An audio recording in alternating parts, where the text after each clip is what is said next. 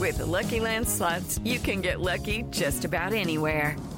This is your captain speaking. Uh, we've got clear runway and the weather's fine, but we're just going to circle up here a while and uh, get lucky.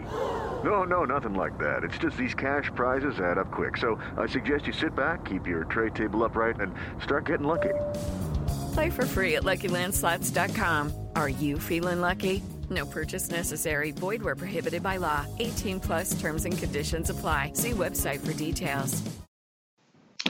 Before we get started, we'd love to give a shout out to our monthly Patreon supporters who keep us on the air. We added a new one last month, Lynn. So thank you so much, Lynn, Bradley, Dolores, Harry, Heidi, Jana, Jane, Justin, Laura, Linda, Lisa, Mary Beth, Michael, Mickey, Molly, Tiffany, Vicky, and Wendy for being our partners in crime. Well, crime solving anyway. And now, you should be loved. You should be loved. You should be loved. You should be loved. Just like your mama did when you were just a little girl. Should be loved. You should be loved. Baby, I'm sorry that I let you down. But I hope that it turns around. hello, listeners, and welcome to Ohio Mysteries. You're listening to a clip of You Should Be Loved by John Sailor. John Sailor's a new one with us, right, Paula? He is. Hi, glad to hear it. A singer songwriter from Youngstown. John is our featured Ohio musical artist tonight. So hang out with us to the end of the podcast. We'll tell you a little bit more about him and let you hear the entire song.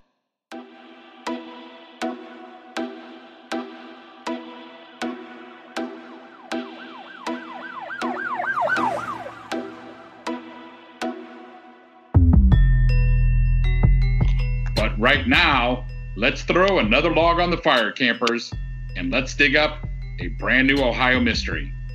I'm your co host, Steve Yoder, and with me is our award winning journalist, Paula Schleis, who spent 30 years telling these kinds of stories for the Akron Beacon Journal. Hi, everyone. Hey, since we got a little business out of the way, this might be a good episode also to remind people that we are part of the Odyssey Radio Network.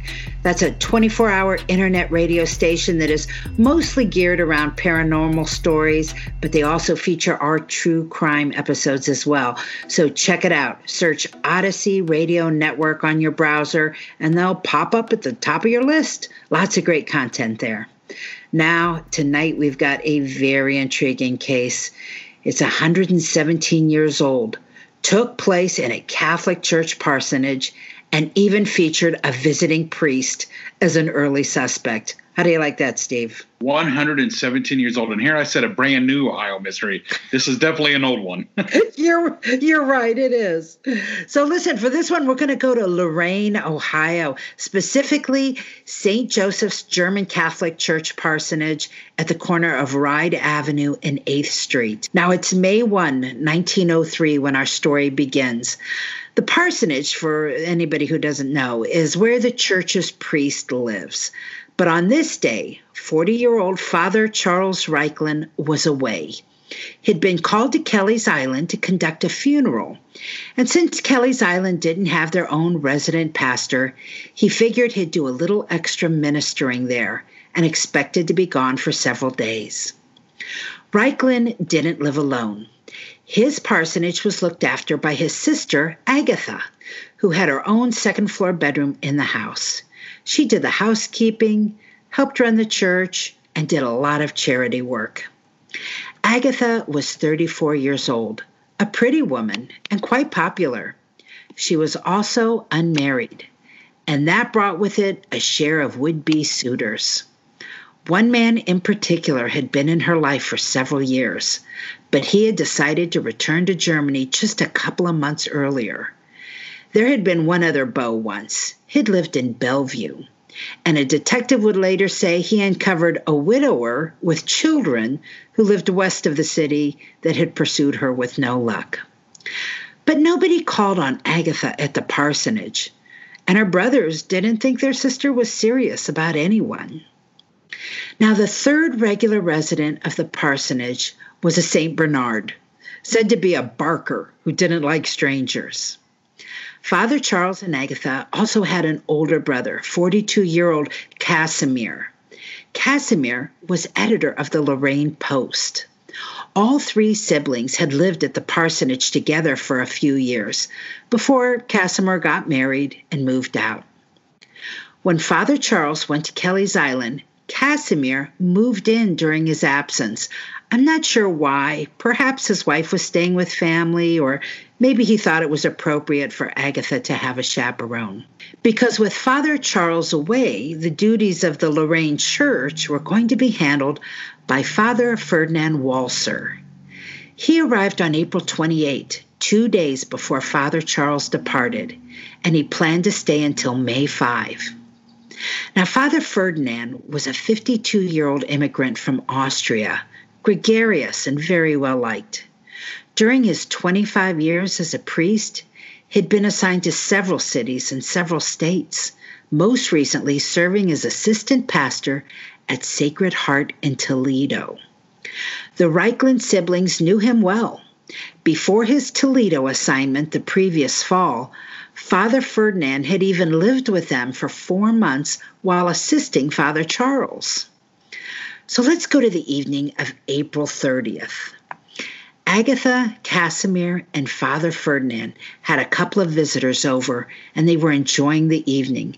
They had dinner, imbibed in some beer, played music, and sang German songs. Steve, uh, the Germans loved their beer back then, and the priests were not immune to the, the charms of a good beer. Right. Now, at 10 p.m., after the visitors left, Father Ferdinand went to bed, but interestingly, not before first suggesting locking the windows against burglars. There had been several break ins in the area, it's unknown if he and the Reichlins made a pass at the windows. The house wasn't in the best condition, and some window locks were broken. But boy, it just seems to me it was almost prophetic that he would bring that up this night of all nights. Agatha and Casimir, they stayed up for another hour and retired around 11 p.m. The bedrooms were all on the second floor. Casimir slept in a room on one side of the hall. Agatha and Father Ferdinand were in rooms on the other side, separate rooms that were connected by an interior door. Each room had two beds in it. Now, lying in bed, Casimir reported he heard someone walking down the stairs and then coming right back up. He was familiar with Agatha's footsteps after all those years in that creaky old house, and he th- assumed it was her. Casimir will later say he had a feeling that something bad was coming. The idea of it even kept him awake for half an hour, but he finally nodded off around 11:30 p.m. At 1 a.m., a noise woke Father Ferdinand. He thought they were shots from a pistol, but shook off the notion and dozed off again. But then another noise woke him a second time. He heard Agatha moaning in the room next to his. He thought perhaps she was having a nightmare. He propped himself up on his elbow and waited to see if Casimir also heard the noise and was going to check on her. But the noise abated, and he assumed the nightmare was over. And then his own nightmare, because Father Ferdinand heard a match strike, and the door that connected his room to Agatha's opened.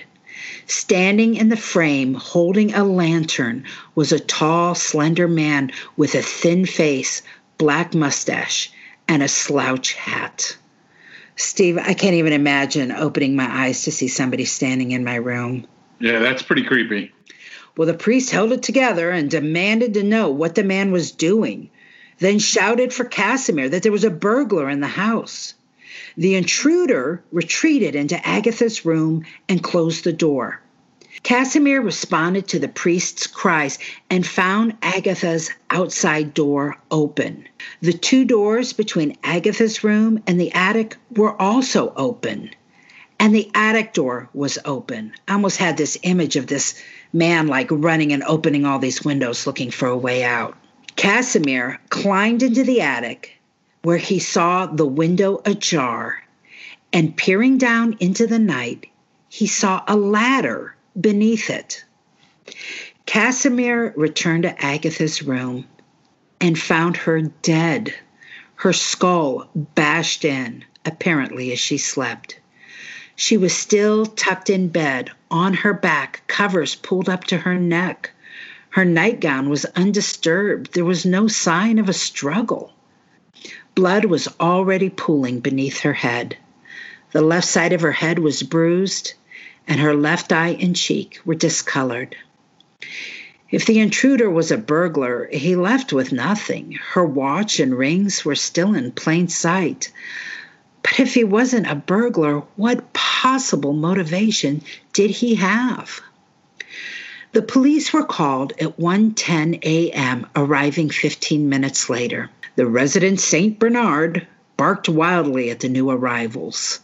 Although he had been completely silent during the altercation upstairs, sleeping through it in the kitchen below Agatha's room. With the arrival of daylight, Investigators poured over the outside of the house. The ladder outside the attic window turned out to belong to a neighbor, Mr. Sheehan. It had been taken from his property. It was an old, rickety thing. The neighbor warned it would collapse under the weight of a large man, and a test proved that it could only have been used successfully by a smaller person. It was almost two feet short of reaching the attic window though that same test also proved that a really agile man could have covered that distance if he had been on the ladder. There was no blood on the ladder, just a few footprints at the base of it. Police also found, eight feet away from the ladder, a five pound rock with blood and hair on it. A news report of the day noted that after police arrived, Father Ferdinand said he needed whiskey to calm his nerves. Now, here's a little interesting piece of color that came out. A news report of the day noted that after police arrived, Father Ferdinand said he needed whiskey to calm his nerves. An officer volunteered that he knew a barkeep who would answer the door at that hour, so the priest sent Casimir to get a jug of whiskey. The two men shared it with the police who had responded to the call that was really odd. And frankly, it was going to get Father Ferdinand in a little bit of hot water because when a reporter asked him about this curious incident, Father Ferdinand defended it, saying, When men are nervous, as such, any event must make a man, a stimulant is needed. I do not deny that I sent out for it. The day after the murder, officers brought in bloodhounds. They scented at Agatha's bed then followed it to Father Ferdinand's room, indicating both beds in his room. What did that mean? Somehow, this, along with a report of how Father Ferdinand was pouring whiskey for everyone at the crime scene, led to widespread belief that the priest had killed Agatha. He was even briefly arrested, though police told reporters that mostly they were taking him into custody to protect him from the public. One report said the entire police force was even put to guarding the jail to stop him from being lynched, though I'm sure that was probably a bit of hyperbole. It was also revealed, I don't know if by police or an intrepid reporter, that Father Ferdinand had seen the inside of a jail cell once before. Some years back in Clinton, Missouri, he had been arrested with another priest and accused of kidnapping and cruelty in regards to a boy that the priests had taken in. But in all fairness, that case was dismissed, and the accusation had come from the American Protestant Association during what had been described as a local war between the Catholics and the Protestants. The plaintiffs in that case were even fined for wasting the court's time. Now, Father Ferdinand was not in jail long. On May 5, four days after Agatha's murder, there was a coroner's inquest with a standing room only crowd that spilled out into the court's hallway. There, it became quickly obvious there wasn't the slightest bit of evidence against the priest. They cleared him then and there. Through tears, the priest told the Inquisition, You have hurt me a great deal. Agatha Reichlin is the last person I would have killed, and I would not have killed anybody. Step into the world of power, loyalty, and luck. I'm going to make him an offer he can't refuse. With family, cannolis, and spins mean everything. Now, you want to get mixed up in the family business. Introducing The Godfather at ChumbaCasino.com.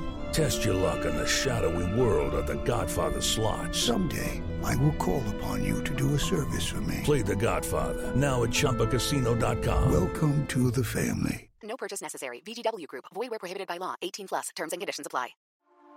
A news story gets shared by a friend on social media, or you catch a tweet that really makes your blood boil. But how do you separate fact from fiction? That's the premise behind Disinformation, a 10 part series from Evergreen Podcasts and Emergent Risk International coming this fall. Tune into Disinformation wherever you get your podcasts. And remember, don't believe everything you read. Father Charles Reichlin, of course, is now returned from Kelly's Island, and he defended Father Ferdinand, telling the press those bloodhounds were put through their paces by officers who had already made up their minds as to the priest's guilt, possibly driven by religious prejudice. The inquest ended with the release of Father Ferdinand, and actually, local townsfolk quickly came to accept his innocence. But then, who did it? Theories abounded. A jilted lover? A robbery gone bad? A wild maniac on the loose? Police wondered if the rock had been brought in to kill the St. Bernard, presuming whoever entered the house knew the dog was there and would need to be quieted. But then police had to acknowledge that there were better ways to kill or quiet a dog if the intruder had indeed taken the time to plan this invasion. At one point, Agatha's body was exhumed for a second autopsy. The second doctor argued that she might have been attacked by two people, one holding her down while another beat her with the rock. The doctor who did the first autopsy strongly disagreed. Rumors and innuendos abounded. One vicious story that had nothing to support it but was a very stubborn tale was that Agatha and her brother, Father Charles, weren't siblings at all, but just pretended to be so they could live together in sin. Anyway, a handful of men were interviewed and cleared, and the case grew cold. In October of that year, someone attempted to rob a Lorain hotel called Farrell House by propping a ladder against a high rear facing window. An employee held the window sash taut and screamed until the would be burglar fled. Was that Agatha's killer using the same MO? In 1906, three years after the murder, the parsonage was torn down and a new one was built. The year after that, in 1907, Father Ferdinand Walser became ill, went home to Rome, Indiana, and died. The Reichlins attended his funeral. By the way, I want to give a shout out to Reddit. That's a forum where a hardworking volunteer collected a whole lot of info about this story, which is where I got the bulk of my research. Steve, what do you think? Uh, you know, the the Saint Bernard is really interesting to me. How many people uh, did he know? You know, felt comfortable around, and to think that this was a time where a lot of immigrants were coming over to America, the Catholic community was pretty pretty huge because they they relied on their church. So, how many people were did that dog personally know and was comfortable with them being in a house? Well, that's a good point. And if this intruder had an idea of what was in that house, had he been in there before, um, that's a good point. Hmm. Well, that sounds like a good time to bring in our Ohio Mysteries listener to be our armchair detective tonight. Well, joining us tonight from Lorain, Ohio, is uh, Ohio Mysteries listener Jeff Baxter. Hi, Jeff. How you doing? Hi, Paula. How are you? I'm doing great. Hey, why don't you tell our listeners a little bit about yourself? I'm a retired IT executive, and I am uh, originally from the city of Lorain. I was born and raised there, but I have been an Elyria resident for over the last 40 years, but I'm pretty much a lifelong Lorain County uh, resident. So I know a lot of the area, a lot of the uh, some of the folklore and things like that. This is uh, just an interesting thing for me. Now, I'm going to guess that this case being 117 years old, that you haven't heard this one before. I've not heard this one, no. it's a good one, though. It is a good one. It is a very good one. Yeah. Now, let's let's jump to poor Father Ferdinand because boy, I think this guy really really got a bum rap. What are your thoughts on him? Obviously, he was an early suspect, in, at least in the eyes of the community, uh, which was obviously so desperate to solve this case right away. What do you think about what uh, Father Ferdinand was put through? You know, I I can't imagine what it was like. It was there were so many things that happened to him over the first week. Um, the the way he was treated and um, how he was held and and all the different things that impacted his life that week. It was all the different accounts I read. It was just amazing that he survived it and didn't come out a madman. You know. Yeah, I I have to say, you know, when I first when I was doing the research and then the first time I saw, oh, he actually spent time in jail having to do yeah. with a little boy, you know, right away that stereotype jumps out and I'm like, "Oh boy, here we go." But then you find out that it was not only brought against him by the local Protestant organization, which was having a war with them, but that the accusers were even fined for bringing that case to the, the court and wasting their time. So, do you completely dismiss the idea that he had anything to do with it? I do. Yes, I don't think he had anything to do with it. So, tell me, what do you think's going on? I mean, who shows up in this woman's bedroom with no motive other than to bash her head in? What is going on? Well, I, I definitely have a theory, and you know, one of the things that is so different back in 1903 as opposed to today is rail traffic was a was the, the main way that people moved around. And northern Ohio, you know, from Cleveland to Toledo, um, encompassing the cities of Avon and Lorain and Elyria and Bellevue, I'll throw that in there, and Sandusky, I'm going to throw that in there as well. Um, you know, there was there was a culture of, of tramps or hobos, uh, people that moved around on those uh, rail cars for, with freight trains and probably passenger trains if they could get on them too, for, as their method of getting from town to town and city to city. And in fact, one of the things I uncovered said that there was, you know, the um, the Lorain police were concerned that what they called the Lakeshore Gang of Tramps had something to do with this murder. And you know, I don't think that's a that's a a, a bad theory. I think it's a reasonable theory, and I think like any group of people, they would try and protect themselves. You know, and I know from my own grandmother that her parents fed tramps and hobos that came through the little railroad town that, that my grandmother grew up in.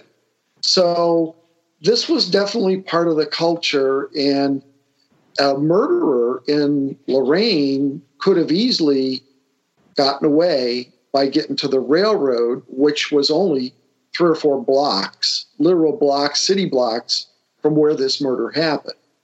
You know, and I know I've walked those streets myself as a, as a high schooler in Lorain. I know I walked those same streets and, and saw that. But one of the things that I I, I found was that there was a newspaper account I read that in Thursday afternoon on April 30th in Avon, Ohio, there were what were called two strange men. You know, they were seen in Avon and they were seen boarding a car for Lorain. One of the strange men was was noted to be about five foot six and and thin, and the, the other gentleman was a tall, slender man. So this was the description that was given by people in Avon that saw them. And they were kind of keeping an eye on these guys because they didn't know who they were what they were doing there.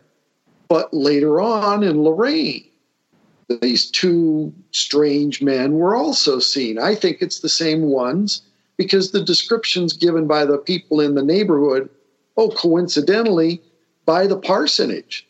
The neighborhood people in the in the area of the parsonage were keeping an eye on these guys because they didn't know who they were either. But they were described as a, as a short, slender guy, and another one who was again described as a tall, slender man. So, you know, in that neighborhood, they saw them enough to the that they mentioned it to a reporter who was just doing his job canvassing people in the neighborhood for what did they know. So um, it, it appears to me that from Avon to Lorain, they jumped a train, and after the murder, all the murder was caused by a slender man who was able to to uh, scale the ladder that was pulled from the neighbor's backyard. And the murder weapon was already upstairs because another account I read was that the rock uh, that was used to kill her was actually used by Agatha as a doorstop. So it was already upstairs. Nobody had even carried up the ladder. But um, I do think that this person was looking to, to commit burglary. And the reason that they were kind of going there was because they knew that, um, you know, Father Charles was going to be away taking care of a funeral on Kelly's Island. And normally at this point in time, it was Agatha and Father Charles were the only two that lived in the house um, because uh, Casimir had left a couple of years earlier. And um, except for an occasional guest, they were the only two residing there. So with Father Charles out of town, the expectation was that she would be there by herself. Well, kind of unexpectedly, um, you know, the brother Casimir, he came and stayed the night probably because he didn't want his uh, uh, sister being alone in a house um, because that wasn't a proper thing maybe for an unmarried woman to do. All the other thing that happened was the the temporary pastor you know, he came and, and stayed as well, Father Wasler. So that left two people that weren't supposed to be in that parsonage. They were there that night. And I think that really threw the, the burglar off because he was expecting only Agatha.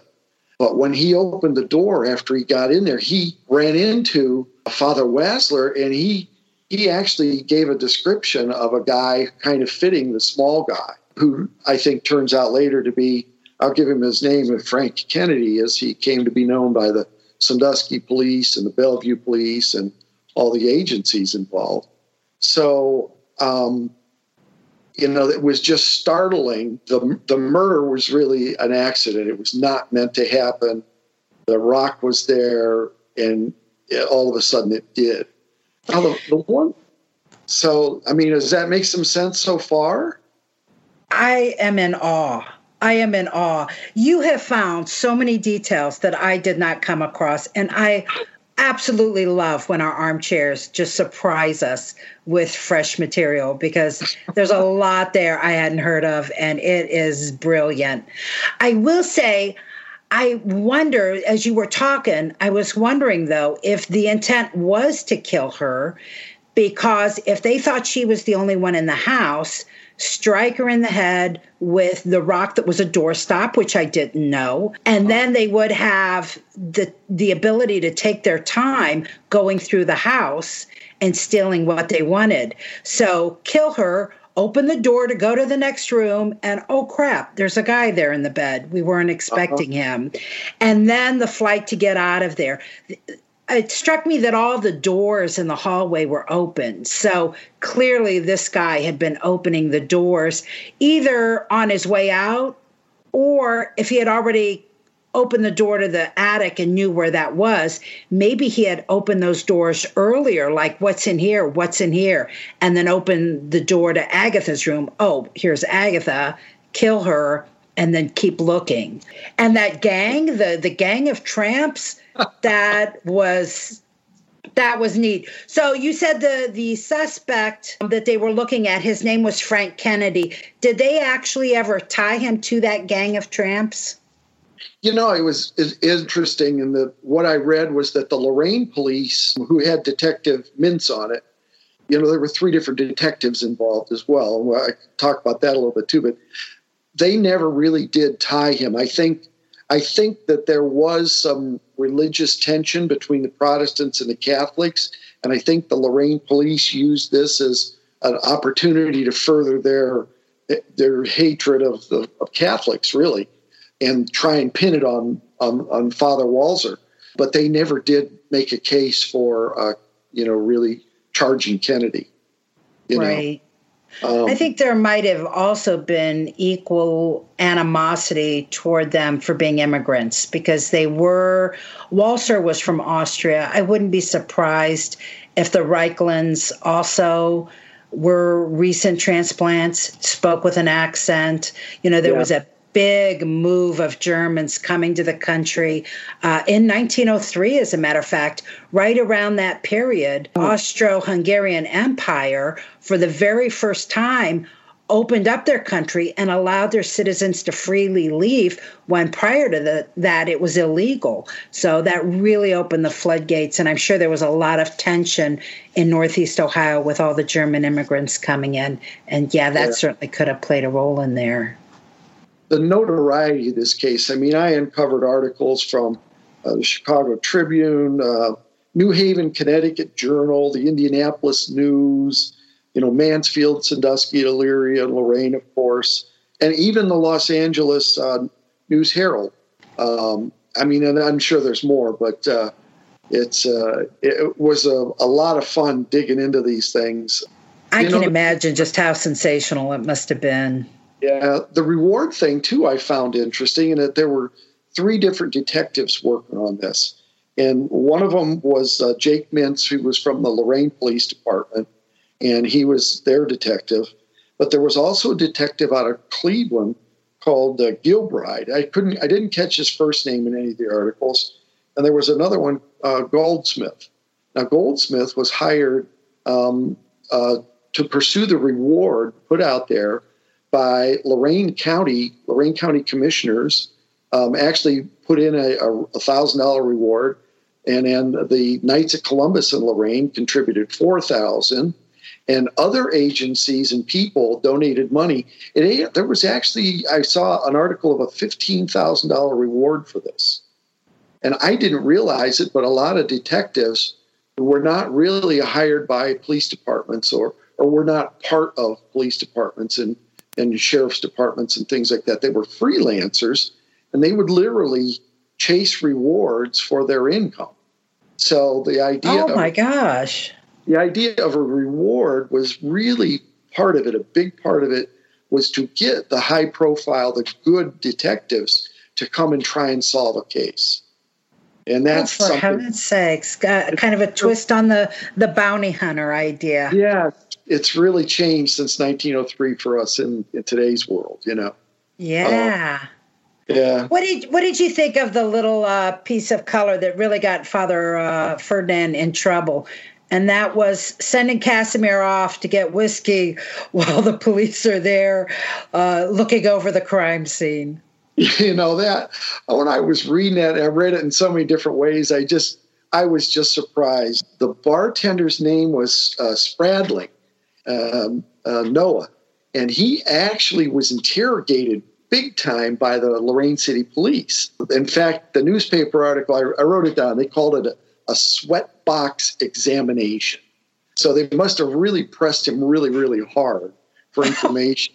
that poor uh, guy. You know, the officer yeah. said, I know a barkeep that'll answer the door. I bet that barkeep never answers the door late at night again. and then he, he got interrogated like crazy. But yeah, that was uh, very interesting. I mean, here it is, family members been bloodily murdered, and the first thing you're looking, or, or whatnot, I don't want to say maybe not the first thing, but you're drinking whiskey after whiskey. I don't know it. It on one hand, I guess it kind of makes some sense. You got to calm the nerves, but on the other hand, It's really a tough uh, thing. You know, if the whiskey was in the house, that's one thing. But the idea of like, you know, him turning to Casimir and saying, I know your sister was just bludgeoned to death, but would you go out into the streets and find me whiskey? I just, I'm like, oh my gosh. And yet, all of my ancestors were German immigrants and they were all heavy drinkers. I know many of them were alcoholics. So actually, I completely bought it all and understood it all. It's like, I get it. well, you know, in one account I read too said that earlier in the evening that, you know, Agatha and, and the father and the brother and, and other friends were enjoying singing German songs and having a drink and having a party, you know, and that's what they had been doing earlier in the evening too. So I, I get the sense that uh, they were well on their way. Yes, you know? yes, and I'm. I think that played a lot into the community's mindset too when they decided to kind of turn on him for a while. The idea of all, all the drinking that went on. So now there was that curious case um, just a few months after this happened of the robbery at the Lorain Hotel, the Farrell House, where somebody had propped a ladder against a window and attempted to get in that way. What do you think? Could could that have been the same person or persons using the same MO? I, I think it, it, it was a copycat. You know, um, with the hotel, what would the motive be? Did, was there a rumor of, of valuables to be taken? Um, but it, it to me, it just appeared to was somebody that got an idea from this case, um, because you know Kennedy was at that point in time he was safely in a prison in Fremont uh, for his burglary that he committed in Bellevue a couple hours after the murder. So got it, got it. And I thought it was interesting. You said Kennedy had a, a kind of a partner in crime. Um, mm-hmm. Because that second coroner who autopsied Agatha thought it was possible there were two people that had attacked her. Now, you know, I don't know if that's the case or not, but I when you said that right away, I remembered that the second coroner wondered if two people had been involved. Yeah, and and it, it, the, my theory also says that the the tall, slender man also went up the ladder and was in the house. I think both both of the uh, suspects were up there. But the only one that was ever really ever mentioned was the short guy. But the tall, slender man was not involved in the burglary in Bellevue or uh, any of that stuff. Um, okay. Yeah. And the, the other thing is, I actually talked uh, or text one person who's a member of the, the Reichlin family today, uh, lives here in Elyria. But uh, I wasn't able to make connections to do some talking with him. And another person I used to work with actually is a, a great, great, great niece of Agatha.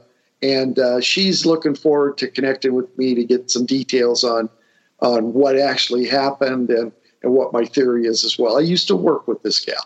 So now, did she hear of this? Was this a case passed down in family lore?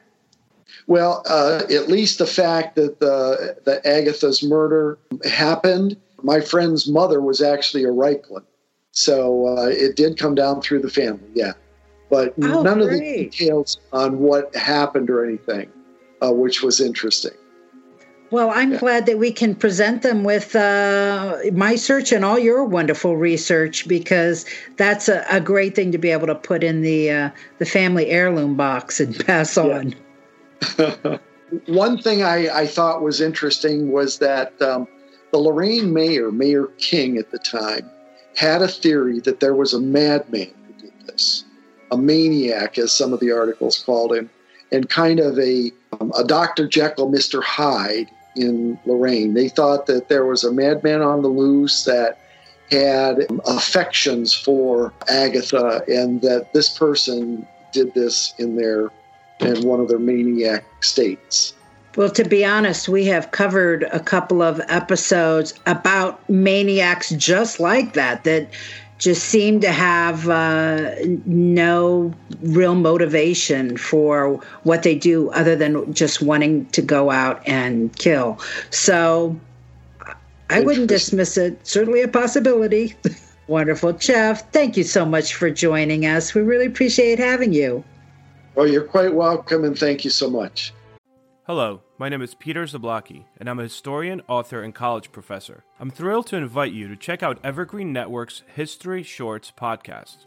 Every Tuesday and Thursday, join me on a journey through time, exploring the little known and hidden gems of history. In each bite sized episode, I'll dive into my original research to bring you intriguing historical curiosities you've probably never heard of, uncovering the fascinating stories that have shaped our world from forgotten figures to overlooked events. And the best part?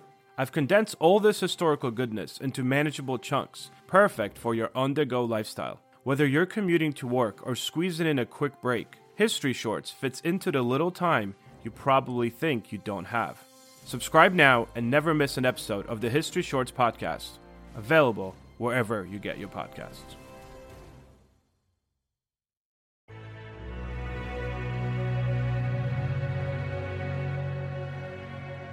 That's it for tonight, listeners. For photos, news clippings, and more on this and every episode, hop on over to our website, ohiomysteries.com.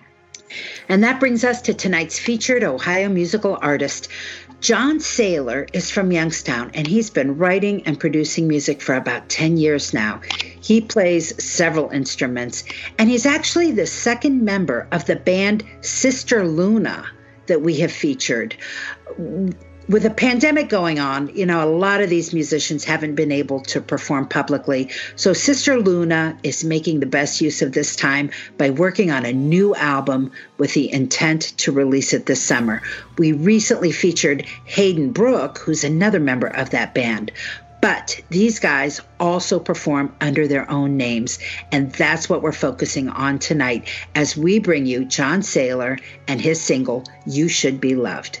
And if you like it, be sure to find him on Facebook or the website Bandcamp. Just search John Sailor Music.